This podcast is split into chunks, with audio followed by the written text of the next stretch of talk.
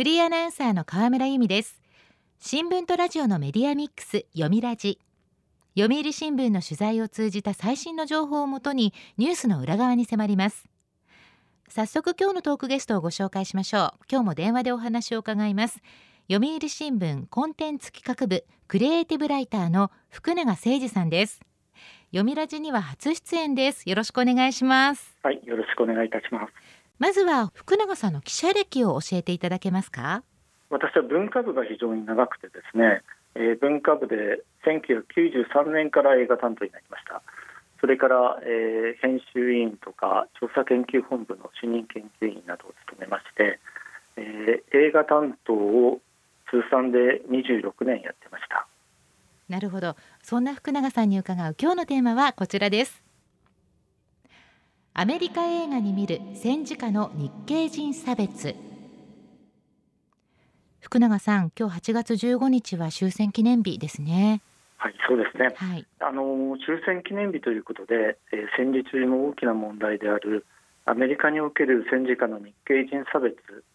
まあ、特にですね日系人の強制収容問題を扱った映画について話したいと思っています。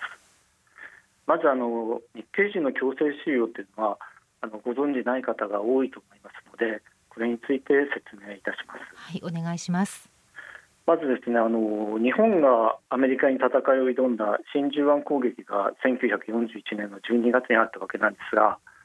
あのこれによって特にアメリカの西海岸ではアメリカ本土に、まあ、日本が攻めてくるんじゃないかとパニックになりましてそういうのを背景にして翌年1942年の2月にですね、えー、当時のルーズベルト大統領が大統領令9066号というものに署名しました。これはあの特定地域から住民を立ち退かせることができるという文明になっているんですけども実は日系人だけを狙いに撃ちにしたものでした。この法令に基づいて、えー、主にアメリカ本土の西海岸に住んでいた日系人がおよそ12万人えー、10カ所の収容所に強制的に収容されました。この時に持ち出しが許されたのは1人につきスーツケース1つだけでした。家財とか土地は利息3問で買い叩かれるか放棄せざるを得ないということでした、はい、この収容所はカリフォルニアとかアリゾナ州などの内陸部の砂漠地帯に急ごしらえで作られました。まあ、逃亡を防ぐために有刺鉄線のフェンスで囲まれて銃を持ったアメリカ兵が警備していました、まあ、その砂漠地帯ということで夏は気温40度以上冬は零下20度にもなる厳しい気候のところもありましたが建物は粗末な木造のバラックでした。そうですか。想像もできないような過酷な環境ですね。はい。そこでですねあの私が、まあ、あの日系人の強制収容というものに初めに気づいた映画はですねあの1984年のベストキッドというものです。はい、これはあの普通の高校生が空手を通して成長するというものです。世界中でヒットしてシリーズ化されました。えー、この映画で主人公に空手を教える日系人の宮城という老人を演じたのが紀之パッド森田です。紀之パッド森田さん。はい、はいえー、第1作で宮城が大事にしていた古い手紙を主人公の少年が手に取る場面がありますそこにはまんざな日本人キャンプにいた妻が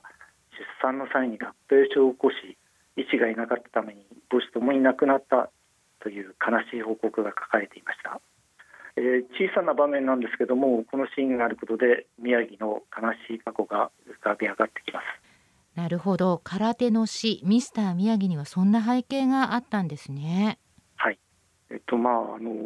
日系アメリカ人市民同盟というものがありまして、えー、この同盟が強制収容について謝罪と保障を求める運動を始めたのが1978年でした。そしてレーガン大統領が日系アメリカ人保障法に署名し、えー、正式に謝罪したのが1988年です。映画が撮影されたのは1984年です、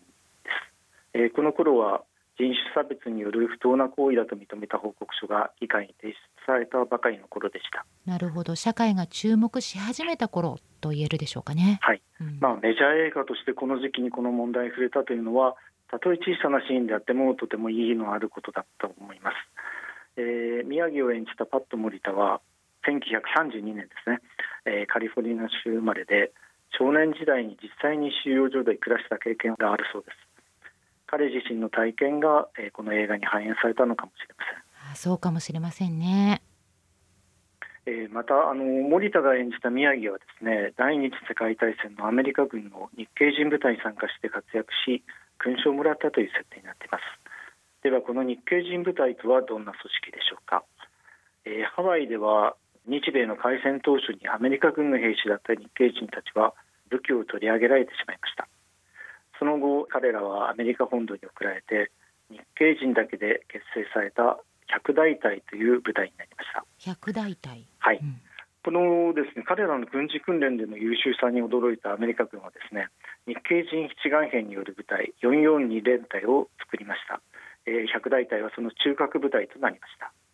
えー、アメリカ生まれの2世3世の中からはアメリカへの忠誠心を示すことで不当な差別を跳ね返そうという動きも出まして多くの志願兵が集まりました。その中にはうちに日系人初の上院議員となるダニエル・イノエもいました。442連隊は主にヨーロッパ戦線に投入され最前線で戦いました。そうなんですね。日系人への不当な差別がある中で日系2世3世の方たちがアメリカへの忠誠を示すためにアメリカ軍へ志願したという。この日系人部隊は主にどんな戦線に出ていったんですか、この部隊はあの初めからイタリア、ドイツの戦いが想定されたようです、はい、えー、日本戦に向かう情報将校に日本語を教えるという役目はやっていたんですけども、えー、直接日本戦には投入されていません、まあ、日系人をあんまり信用していなかったのかもしれません。なるほど。えーと、この日系人部隊、そして、まあ、先ほど言った日系人の強制収容について描かれた最初のアメリカ映画が、え、1951年制作の「犠牲部隊」という映画です。この映画の冒頭で字幕が出てくるんですけどもそこには死傷者9486人勲章1万8143個大統領表彰7回彼らの英雄的な活躍は1943年ミシシッピのシェルビーから始まったというふうに書かれています442連隊はアメリカ陸軍の中でも飛び抜けて多い死傷者数であり最も多くの勲章を獲得した部隊です。えー、つまりどんな、えー、困難な戦闘も決死の覚悟で突き進んだ勇猛果敢な連隊であったことを示しています。映画はどんな内容なんですか？えっと、映画はあの士官学校を卒業したばかりの若い白人の将校の視点から描かれています彼が配属されて最初に上官に面会する場面でジャップという差別語を使います。えこれに対してこの上官はジャップではない、え日系アメリカ人だ全員アメリカ市民の志願兵だと諭します。さらに日系人の強制収容を批判する意見まで述べています、まあ、この映画が制作されたのは終戦からわずか6年です、え日系人の名誉回復運動まだ始まっていませんでしたし差別と偏見が強い中で登場人物にこうしたセリフを語らせたことに驚かされました。そうですね。また、ね、この中でですね兵士同士の会話がありましてなぜ志願したというふうに言った兵士に対して、えー、アメリカにいる日系人のためさ俺たちもアメリカ人だということを見せつけてやろうと語り合う場面があります。そしてその言葉通りに442連隊は目覚ましい活躍をしますなるほど。映画の中ではその活躍は功を奏するんでしょうか？えっとその兵士の一人にですね収容所にいる恋人から手紙が届くという場面があるんです。えそこには442連隊の活躍がニュースになっていると書かれていまして、えー、収容所は以前と違います。有刺鉄線や外見は同じですがそれ以外は全て変わりました。442連隊のおかげです。というふうに綴られていました。人々の心情が変わったということですね、はい、うん、まあ、映画にはですね実際に442連隊に参加した兵士たちも主要な役で出ています。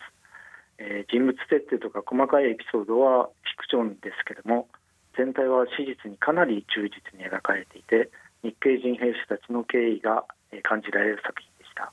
二世部隊という映画初めて知りましたがこの映画が戦後間もなく制作されたということにも驚きました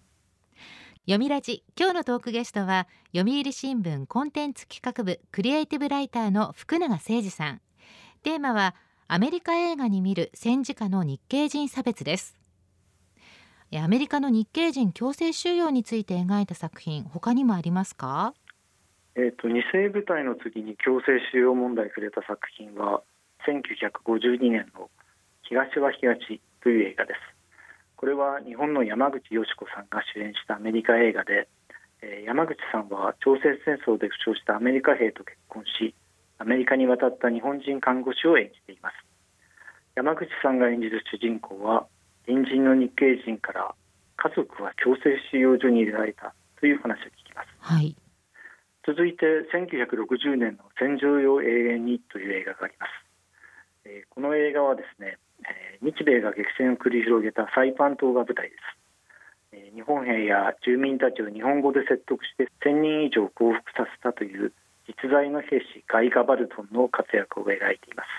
戦場よ永遠に。この作品は実際にあったお話が元になっている映画なんですね。はいそうなんです、えー、ガイ・ガバルトンですけども彼はまあ不思議な末で子供たちを操ったハーメルンの笛吹き男というお話がありましたけども、はい、それをもじってサイパンの笛吹き男と呼ばれました、えー、彼は実はですね少年時代に身寄りを失ってえ日系人家族に引き取られて育ったという過去がありました。この映画の中で養母が強制収容所に向かう場面があります。そこでガバルトンはこんなの絶対変だ、えー、戦争のせいで移民たちは虐げられている。でもドイツ人やイタリア人はと語りますドイツ人やイタリア人は差別されていなかった、はい、ということですそういうことですね、はい、えー、同じアメリカの敵国であるはずなのにドイツ系やイタリア系市民に対しては何の措置も取られず日系人だけが差別を受けたことを批判しています。戦前のアメリカは黒人差別もひどい状態でした。強制収容問題の背景には白人以外の有色人種への根強い偏見と差別意識があったと言えますなるほど。有色人種への差別といういまだに根の深い問題ですよね。はい。えーと、チャールトン・ヘストンやヘンリー・フォンダ三船敏郎ら日米のオールスターキャストで描かれた1976年の戦争対策ミッドウェイでも強制収容がわずかながら出ています、はい。えー、ヘストンが演じる将校がいましてその息子の恋人が日系人という設定ですヘストンは、えー、軍人としての立場と父親としての立場に板挟みになる姿が描かれています。この中で、えー、ヘストンが収容所の日系人一家を訪ねる場面があります。実際の収容所は荒野に建てられた粗末な木造でしたけどもこの映画ではえカーテンで仕切られた頑丈な倉庫の一部のような部屋になっていました。え最初にこの映画を見た時には全く気づきませんでしたけども映画担当になってからこの日系人強制収容というものに関心を持って見直すようになりまして改めてこの場面に違和感を覚えました、はい、強制収容されたけども設備はそんなひどくなかったんだよと思わせるように感じたんです。なるほど。他にはどんな映画がありますか？えっと比較的最近ではまあ1999年に作られた工藤祐樹さんが日系アメリカ人を演じたヒマラヤ杉に降る雪という映画があります。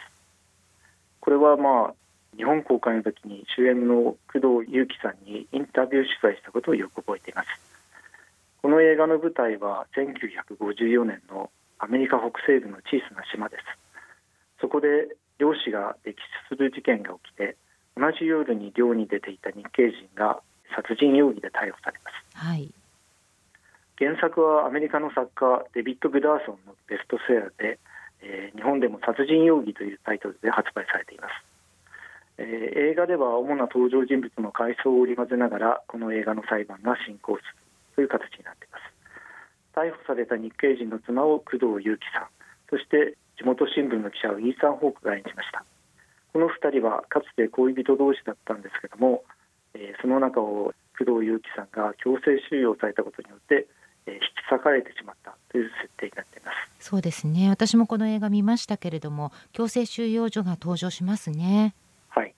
えー、この映画のプロデューサーはですね、えーまあ、DVD の特典映像にも入ってるんですけどもこの映画の重要なポイントは人々が背を向けていた時代に照明を当てたこと。アメリカ市民として出征した人まで収容所送りにしていた。我が国の暗黒時代だ。というふうに話しています、えー、スコット・ヒックス監督も収容所を体験した多くの日系人たちからこの映画を撮るために話を聞きました。そしてその人たちも実際にこの映画に出演しています。そうなんですか。はい。えーと、日系人たちは50年以上前の体験を自ら再現したんです、えー、ただこの映画で残念なのは収容所の場面っていうのがあまり詳しく説明されてないんですね悲しい音楽と美しい映像で極めて情緒的に描かれていました。ですから背景の説明がほとんどないため映画を見たアメリカ人たちが果たして強制収容の意味をどれだけ理解したのかは疑問が残ります。確かにあの収容所へ向かう日系人の姿でそれまで同じ島で隣人として普通に暮らしていた人々が分断されていく様子っていうのが描かれていて悲しみと同時に戸惑いみたいな表情も人々の顔から伺えるんですけれども、まあ、あまり説明がないのでそこは汲み取った方がどれぐらいいたのかっていうのは疑問ですね確かに。それから収容所の中の描写っていうのもあまりなかったように記憶してます。でも後世に史実を語り継ぐという意味でもこういった映画貴重だと思います。あの二世部隊とか戦場永遠にっていうのは小さな映画でして大規模には公開されていません。それから東は東ベストキットミッドウェイっていうのはメジャーの作品ですけども強制収容について触れられているのはほんのわずかです。ほとんどの人は気づかずに見過ごしてしまうかもしれません。こうした中でヒマラヤ杉に降る雪という映画は強制収容問題大きなテーマとしていました。それだけに、まあえー、もう少しきちんと強制収容問題自体について説明してほしかったというふうに感じました。なるほど。まあ、今日取り上げた作品は、えー、配信とかレンタル DVD で見ることができます。皆さんも関心を持っていただけたら日系人強制収容問題を意識してこうした映画をご覧になってほしいと思います。終戦から今年で77年ご家族や親子で一緒に映画を見てお互いに感想を話し合うというのもいいかもしれませんね。今日のトークゲストは読売新聞コンテンツ企画部クリエイティブライターの福永誠二さん。テーマはアメリカ映画に見る戦時下の日系人差別。映画に登場する日系人収容所をめぐる問題をお話しいただきました。福永さんどうもありがとうございました。ありがとうございました。読みラジラジオワイティーン。ここからはラジオワイティーン。このコーナーは読売中高生新聞の投稿面ワイティーンと連動。10代のリアルな声をお届けします。読売中高生新聞では専用のスマホアプリワイティーンを通じて全国の読者から中高生の生活にありがちなあるあるを大募集しています。ラジオワイティーンは中高生新聞の愛読者である通称ワイタミから寄せられた面白い意見を紹介していきます。ここで紹介した意見は中高生新聞の投稿面で開催中の投稿レース YT 杯でのポイント3個けが加算されます。ワイタミの皆さんぜひ頑張って投稿してくださいね。ラジオ YT 今日のテーマはこちらです。夏休みの宿題。夏休みも中盤。今年の夏休みの宿題はどんな内容ですか？困っている宿題面白い宿題も教えてねと呼びかけました。では早速ティーンの投稿をチェックしていきましょう。東京都中学2年の男子ポテトさんの夏休みの宿題。身近な物質で気になるものを調べてレポートを書きましょう。気になる物質？点点点はてな。身の回りのものに目を向けてその秘密を解き明かそうという宿題なんですよねきっと。先生がイメージしてるのはこんな感じでしょうか。炭酸飲料はなぜあわあわしてるのか。雪と氷とあられの違いって何？とか。年を取ると白髪が生えてくるのはどうして？とか。すいません発想が若干昭和でしょうかね。あまり面白いのが思い浮かびませんでしたがポテトさんはもっとかっこいい今風の気になる物質見つけてくださいね。では続いての投稿です。静岡県中学2年の女子アスナロさんの夏休みの宿題。英語で観光プランを完成させよう。てかここら辺の地域観光地全然ありませんけど？海外から来た人に英語で街を案内するとしたら。なるほどそんな宿題があるんですね。自分の住んでいる地域の魅力を見直しながら英語の勉強もできると。楽しそうじゃないですか。アスナロさん有名な観光地じゃなくてもアスナロさんが好きな場所とか好きな風景好きな人好きな食べ物なんかを紹介すればいいんじゃないでしょうか。頑張ってくださいね。では続いての投稿です。神奈川県高校1年の女子2525さんの夏休みの宿題。音楽の鑑賞。何の曲でも OK 何で聞いたかも書かないといけない。過去何で聞いたっていいじゃん。音楽鑑賞が夏休みの宿題ですか、ま、それだけ聞くと楽勝って感じもしますけれども何で聞いたっていいじゃんと若干切れ気味な2525さん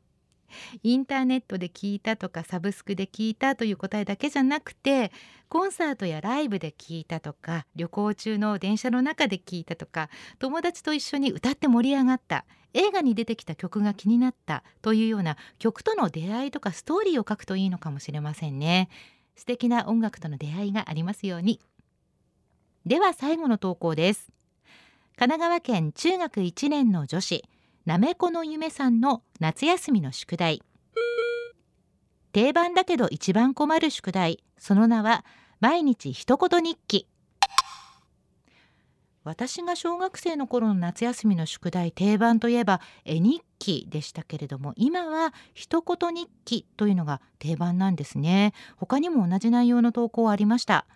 確かにね検索してみると一言日記とか一行日記なる宿題がありましたよ。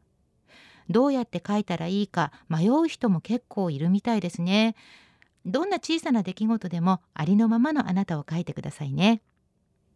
今日投稿が採用された皆さんは一言日記迷わずラジオ YT で投稿が採用されたと書いてください。ラジオ YT テーマは夏休みの宿題でした。読売中高生新聞は社会の最新トレンドを学べるニュース記事から受験に役立つ学習情報など10代の心を刺激するコンテンツ満載です。詳しくは読売中高生新聞のホームページやツイッター、インスタグラムをご覧ください。来週のテーマは親も知らない私のまるです。ラジオ YT 来週もお楽しみに。週刊ニュースラジオ読みラジお別れの時間です。今日のテーマはアメリカ映画に見る戦時下の日系人差別でした。来週のトークゲストは読売新聞社会保障部記者本田克樹さん。短時間に単発で仕事をする働き方ギグワークについてお話を伺います。どうぞお聞きください。読みラジまた来週。